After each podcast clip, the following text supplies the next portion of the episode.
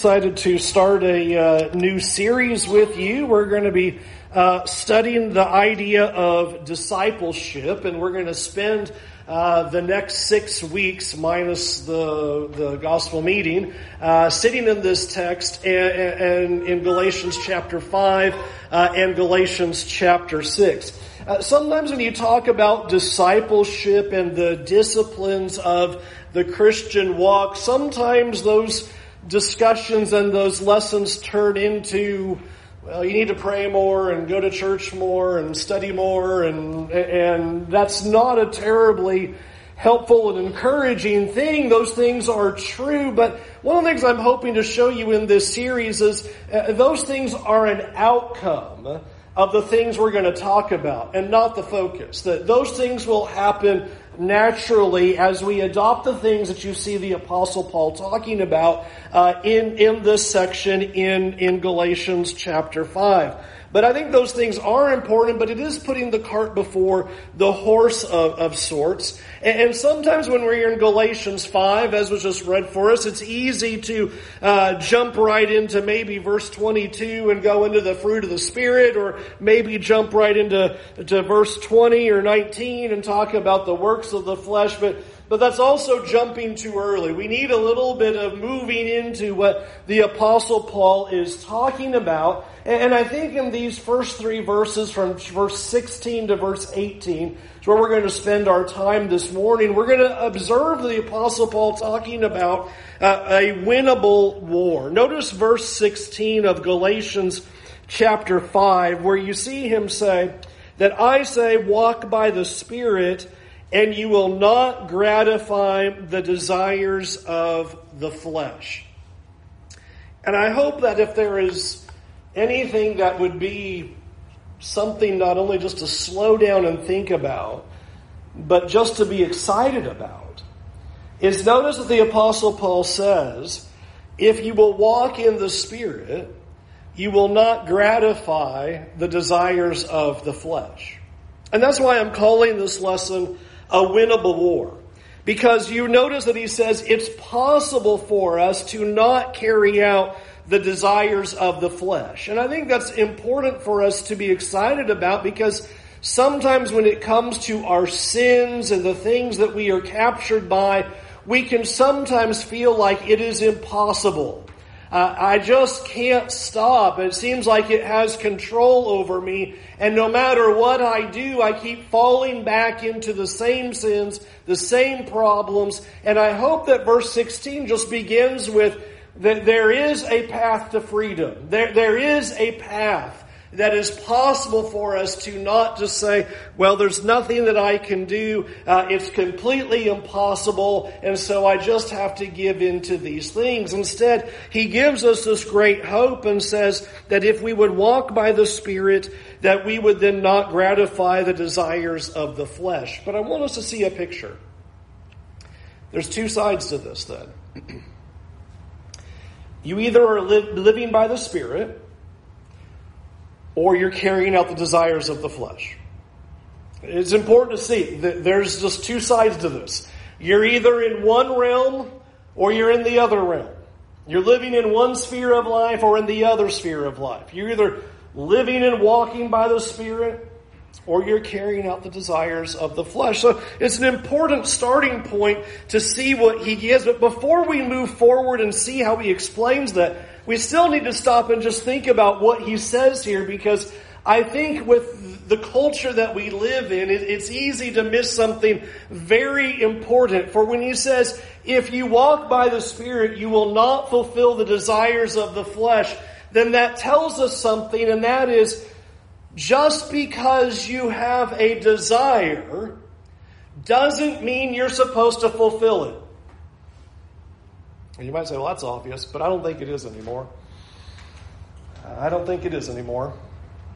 We live in a time right now that says if you have a desire, you should do it. Whatever comes across your mind, or whatever is in your heart, or whatever you feel, you should do it. And I want us to see that God is saying right out of the gate, there are things that you will want to do that you must not do. There are things you are going to want to do with great intensity that you must not do. And so God is starting this picture about this, this war, this battle that is existing here, this picture that, that's given, given to us. And I think that is important for us to think about. There are things that you are going to want to do that you must not do. And if you take a step back and think about our world and our culture right now and where things are, this is one of the big problems. Is everybody does what comes into their head whatever feels good and whatever seems right, and that's why we have a mess. Because there are things you may want to do that you're not supposed to do. There are things that come into our minds where I go, I would really like to do that, but I'm not supposed to do that. April told me of an amazing story a few weeks ago. She was at the gas station. I guess the car in front of this truck was not leaving fast enough from the gas station and decided to push the car with his truck right on out of the way. Okay, I suppose all of us have had that thought. but just because you want to do something doesn't mean you do it. And of course, the police got involved because you don't do things like that. But we live in a world like that. Where that's what the news is about. Where people kill somebody. Why? Well, they got mad at them. You are going to feel like doing things that you must not do. You are going to think about things that you must not do. You are going to have desires that you must not do.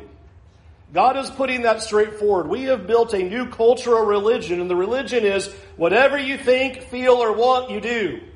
And God says, no. You're going to have all kinds of feelings, all kinds of desires, all kinds of wants, all kinds of thoughts, all kinds of wishes, and that doesn't make it right, and it doesn't mean you do it. Right out of the gate, verse 16. Walk by the Spirit, and you will not fulfill the desires of the flesh.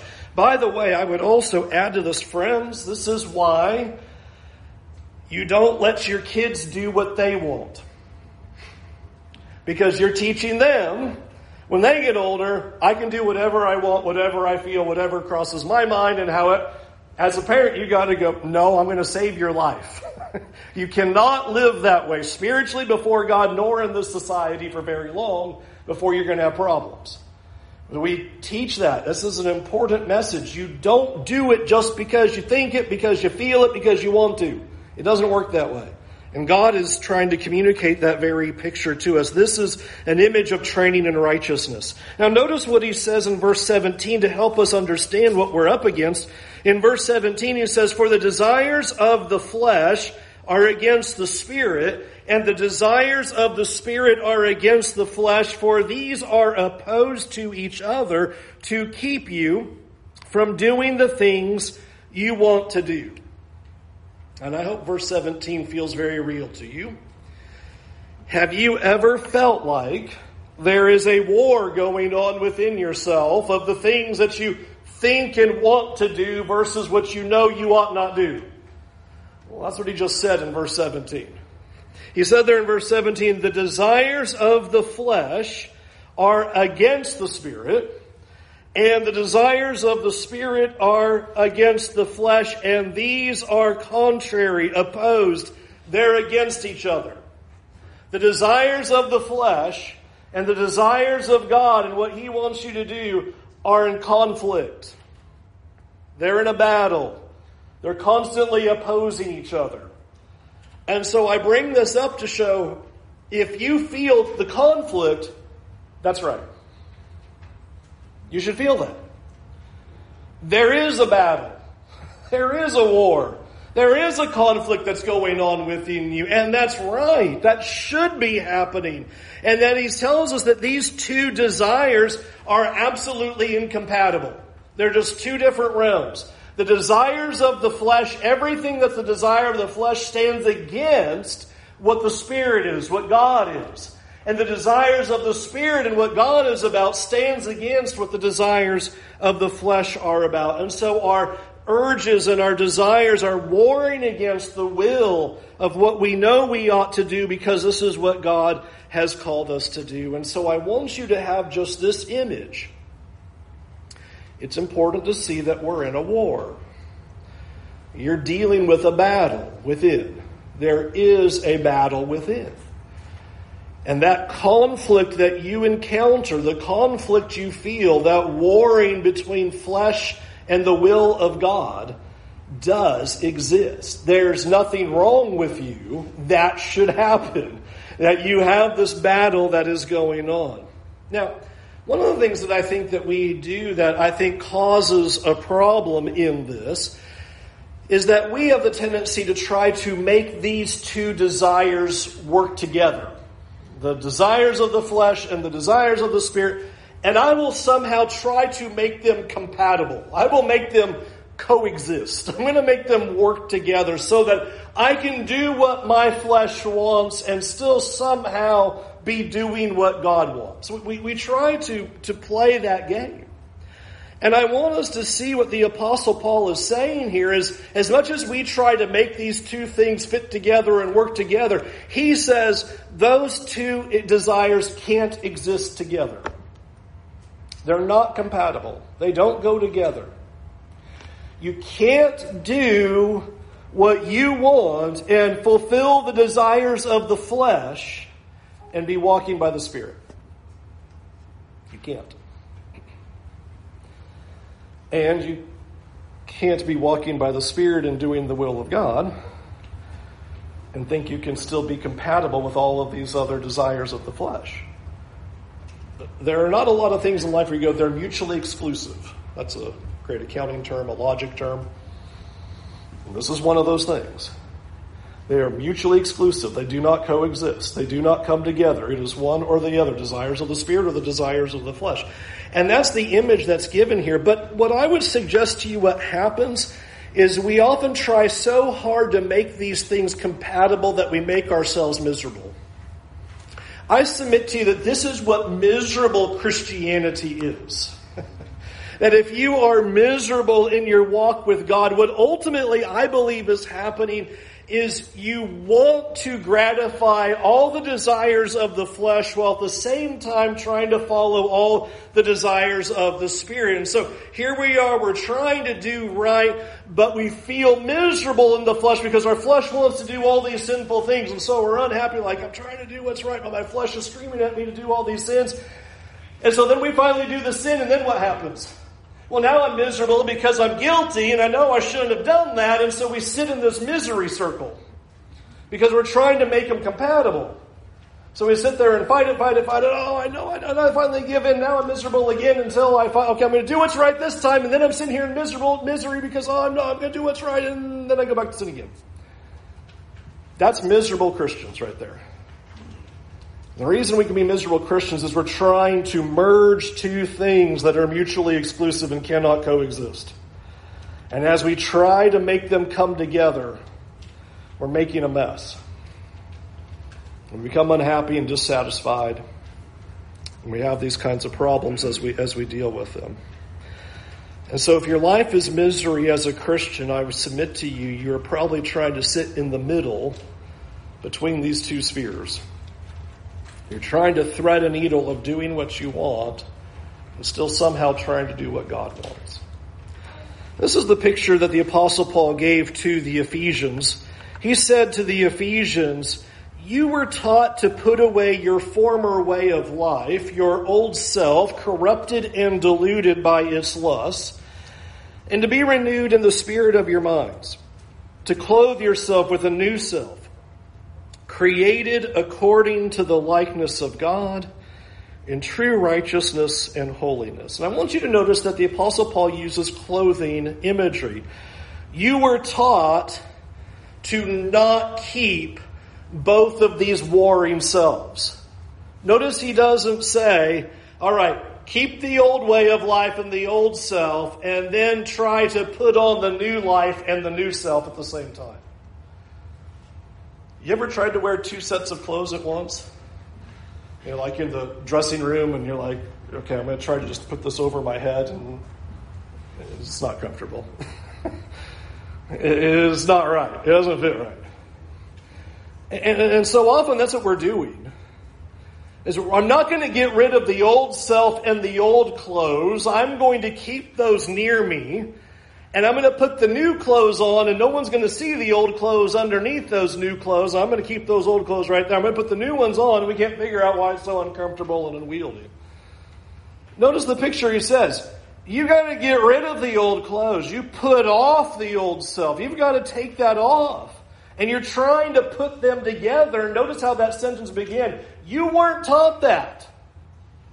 You weren't taught to try to wear them both. You were taught to get rid of one and put on the other. You're going to be miserable trying to wear them both. Know, so often that, that is what we do.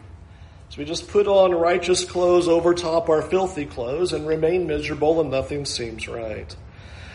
And so that's what Paul is expressing here in, in verse 17. It is an important reality that he is giving to us is that we are either carrying out the desires of the Spirit or we are carrying out the desires of the flesh. And the reason why these are incompatible is because one of them is controlling our decisions. Only one of them can be in control of how we make our decisions. We're either going to allow God to be in control of our decisions and the choices we make, or we're going to allow our flesh, our desires, our wants, and our feelings to be in control of our decision making and our choices. And I want us to see that it's not the Apostle Paul telling us to just simply say no to sin and do what's right. It's not that but that you're living in either one realm or the other. And you've got to get yourself in the realm of carrying out the desires of the Spirit. It's not just simply, okay, I got to stop doing that. It's far bigger than that. And too often we try to boil down this battle into, I got to stop that and do that, okay. But that's not the idea. Notice he doesn't sit there and go, okay, stop this and do this. That's not even when he gets to the works of the flesh and the fruit of the spirit. He doesn't even say it there either. We'll talk about that soon enough. Instead, what he tells you is you're living in one realm or the other. You're either doing what the flesh says or you're doing what God says. And whichever is in control, that's what's ruling our lives. That's what's in charge. In fact, you'll notice that battle as he concludes it there at the end of verse 17 to keep you from doing the things you want to do. Here is God trying to put on the guardrails for us. The, the flesh is yelling at you, it's screaming at you, it's telling you to do what you think, feel, and desire. And God is saying, the desires of the Spirit are trying to keep you from that. You're not supposed to be doing that. Yet so often, that's what we do. So, how are we going to become free with all this? How, how do we find freedom? I think it is interesting to think about the concepts of being free from these sins. And sometimes when we talk about the fight against sin and this concept of discipleship, I think sometimes we can make the mistake of thinking that the problem with the sins in my life come from outside of me. You know, it's all that worldly stuff. And if I could just get away from the worldly stuff and get away from certain people and get away from certain places and get away from all that, then I would be able to be victorious and no longer have a sin problem. I want you to think about how the scriptures never say the problem with sin is out there. And if you could just isolate yourself enough, you would be free from sin and free from the world and you would be just fine. Just, just, you know, close yourself off. You know, go find a faraway mountain and go sit on top of it and don't let anybody ever talk to you and you will find a sin-free life. You notice that God never says isolation's gonna work. Why? As if you read enough of the scriptures, you know the problem is always in you. The problem is, the problem is in you. You can't get away from you as much as we try. You can't get away from you. The problem's inside of you. And that's what the scriptures are always trying to tell us. Listen to what James says. Each person is tempted and lured, is lured and enticed, not by everybody else's desires, yours. You're pulled by what's inside of you. That's why I always use the Brussels sprout illustration with you. You cannot tempt me to eat Brussels sprouts.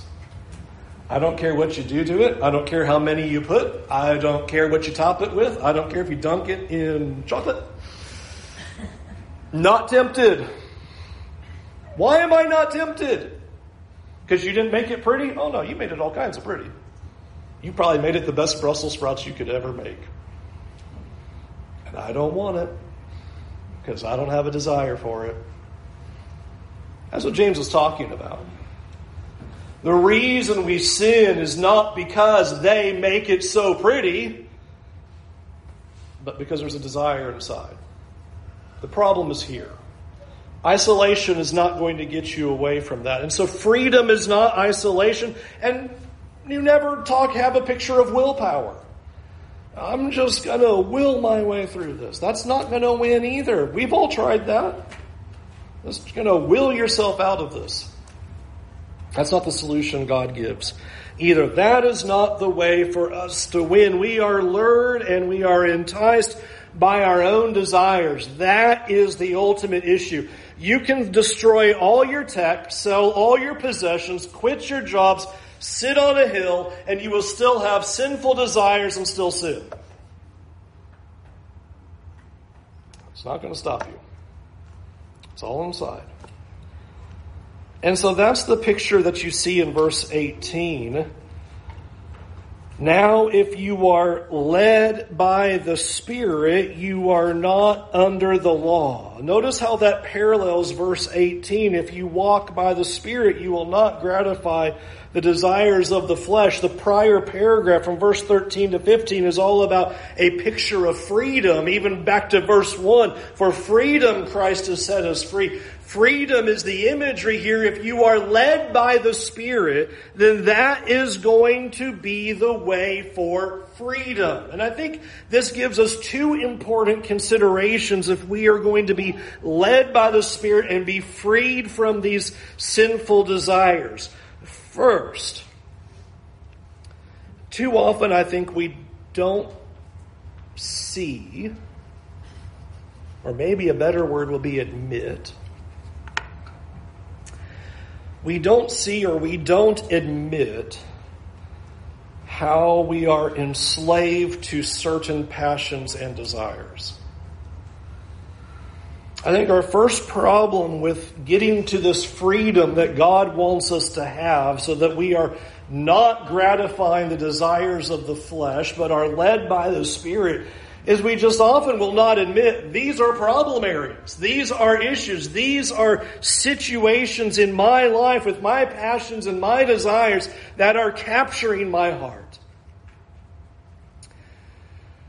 I have spent 25 years now.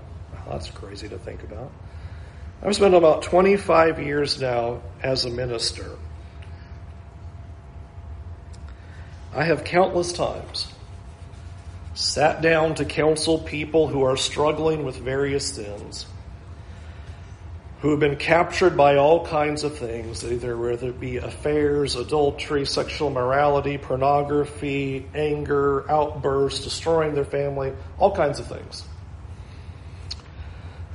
And I will ask them, why are you doing what you are doing?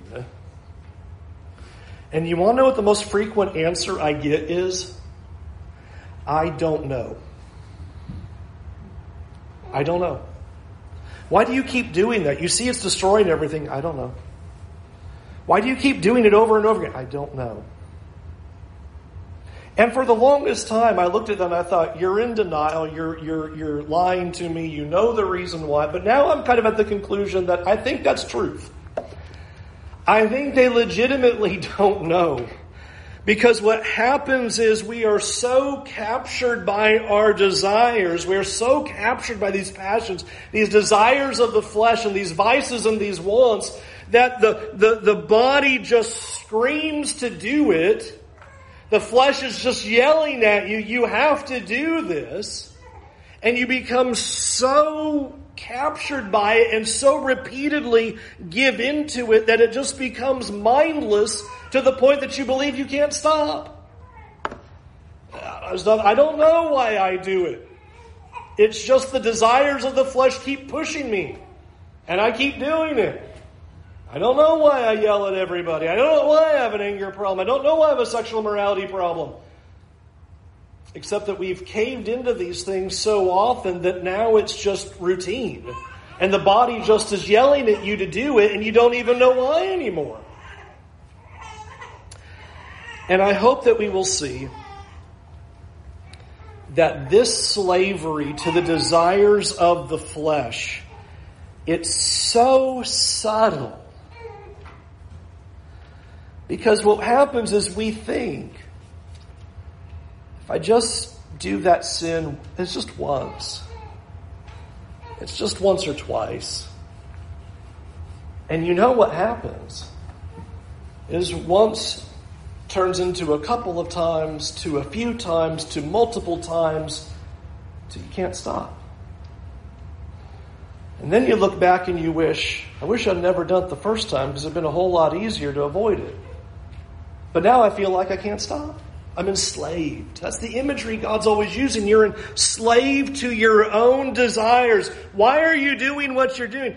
I don't know why I'm doing what I'm doing. I'm just allowing the flesh to win. I'm obeying desires. And so I want us to see the first picture is that God is calling us to freedom, and we have to admit and accept that there are desires and passions within us that have enslaved us. And you're doing them. And you may not even know that you're doing them and you're giving into them because you're captured by them now. They have a hold on you. But I want you to then see the second picture is that, okay, then if the desires that we see that we have, that we are enslaved to these things, there is a way to be set free from these passions.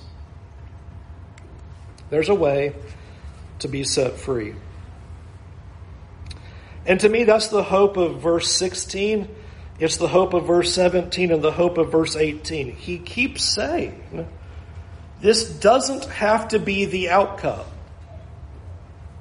Notice the text does not say, so if you are gratifying the, the desires of the flesh, I guess you're stuck and you might as well just, you know, fold up the Apostle Paul's letter and put it away because you're doomed and you will never be able to stop or change or anything. Notice that's not what Paul says. Paul doesn't say, well, you know, once you get that deep, there's just no way out. Good luck to you. I'm so sorry. No, there's hope here. It doesn't have to be that way. There is a path to freedom. There is a way for this to stop. There is a way for the flesh to no longer blare within you the need to do whatever it is that it's screaming at you to do. There is a way.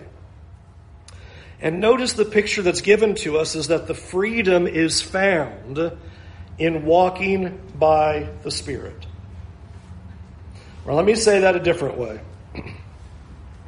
You are never going to be free if you keep gratifying the desires of the flesh.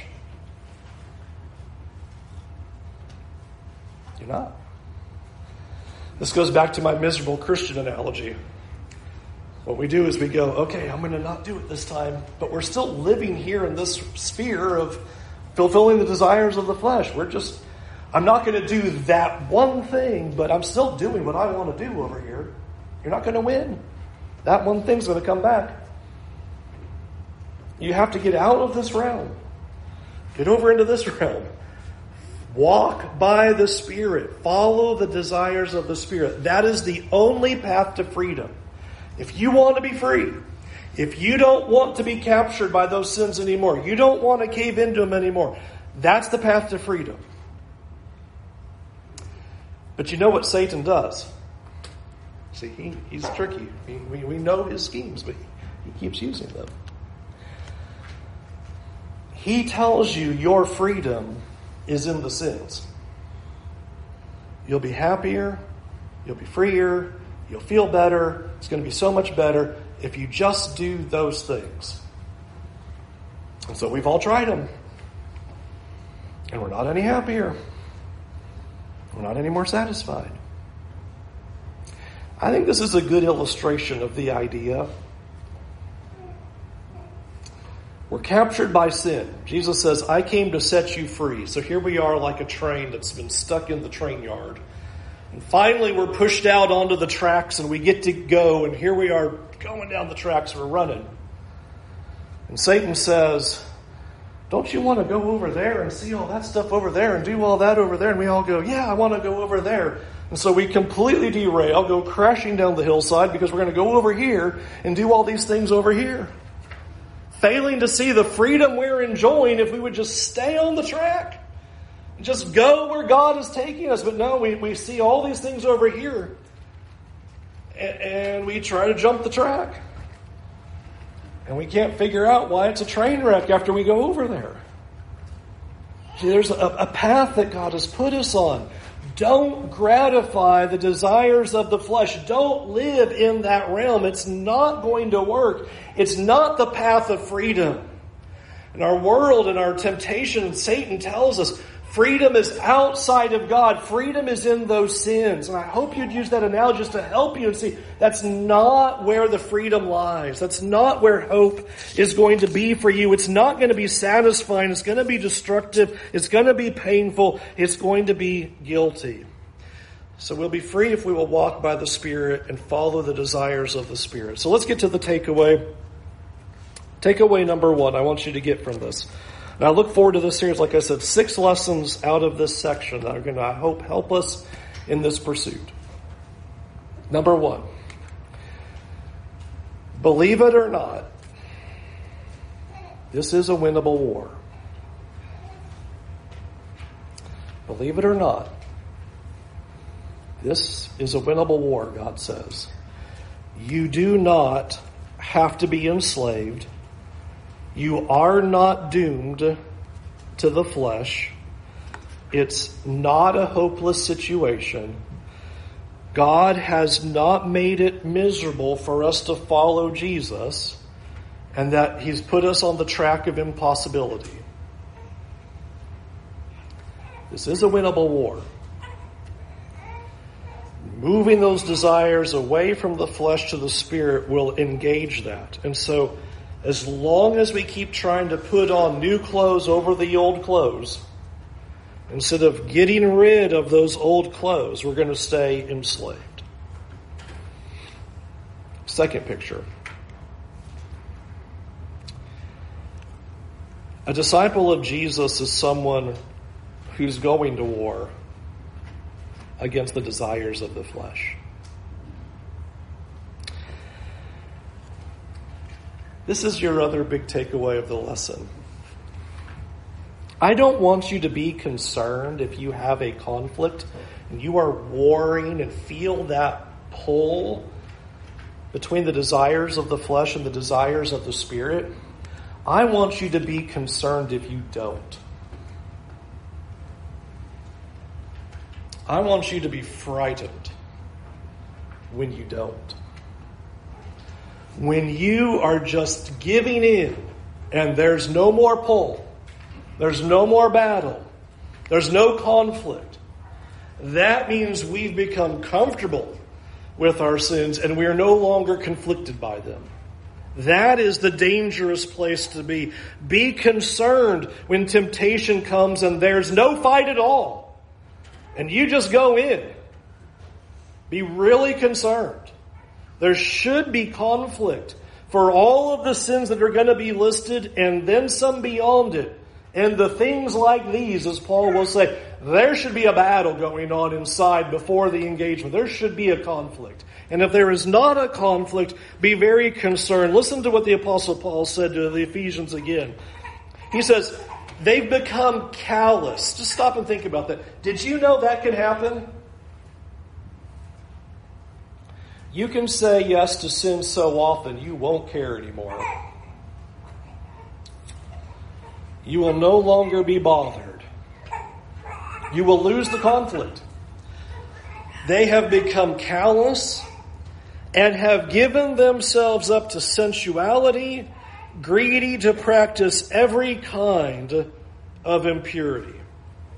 Essentially, you no longer care about the ways of God. You may feign it, but there's no battle inside. You're callous. You're insensitive, doesn't care. Nope, doesn't bother me. Those sins don't even move the needle anymore. That is when you should be scared. I want you to see the grave spiritual danger you are in if you do not feel the conflict because you are so deeply enslaved to your sins, you don't even see the chains anymore. And I want you to see Him. I want you to see where you sit. But yet again, when the apostle Paul writes this in Ephesians 4:19, he doesn't say, "And if your heart is callous and you've given yourselves over to sensuality, greedy to every kind of practice and impurity, it's too late for you." It's never God's answer. It's not too late. It's not too late at all. Rather, soften your heart. Give yourself to the desires of the Spirit. Say no to the desires of the flesh. Begin listening to the conflict and choosing the right way to go. And that'll be that start point you need to soften the heart and to begin to win the war. Let's go to God in prayer. Heavenly Father, Lord, we want to just praise you that you have the power over our sins and that you have the power over our desires and over our flesh. Lord, it can feel like our sins have captured us to such a degree that there is no way out. That we do not know why we do what we do, and do not feel like there is a path to freedom or victory. And God, I pray that you would impress upon each of us that not only this war is winnable, but that your power has the ability to give us the freedom we need. Lord, give us the courage and the strength to say no to the desires of the flesh. Remind us in the times of temptation, Lord, that there are desires that we are not supposed to do. Help us to be strong enough to say no and give us the courage to seek you in those difficult times. Lord, we, we pray that you would renew our hearts, that you'd strengthen our faith. Help us to see the sins that we are enslaved to. And help us to soften our hearts to be more in tune to you so that we can experience the freedom that's found only in you. Help us to do it, Lord. In Jesus' name, amen. We're going to sing an invitation song and we're inviting you to come to Jesus. And as we think about these steps to freedom, I hope you'll think about this first one about being enslaved to sin. Freedom's only in Jesus Christ. That you would turn away from your sins, realize the need to say no to sin, to say no to those desires, saying no to self, and that saying yes to God is your path to freedom. That's your hope. That's your goal. That's your direction. Don't be a train careening off the tracks but rather be on the path that God wants you to have so that you can enjoy eternity with Him. Can we help you in any way do that? You can let us know where you can come forward while we stand and while we sing.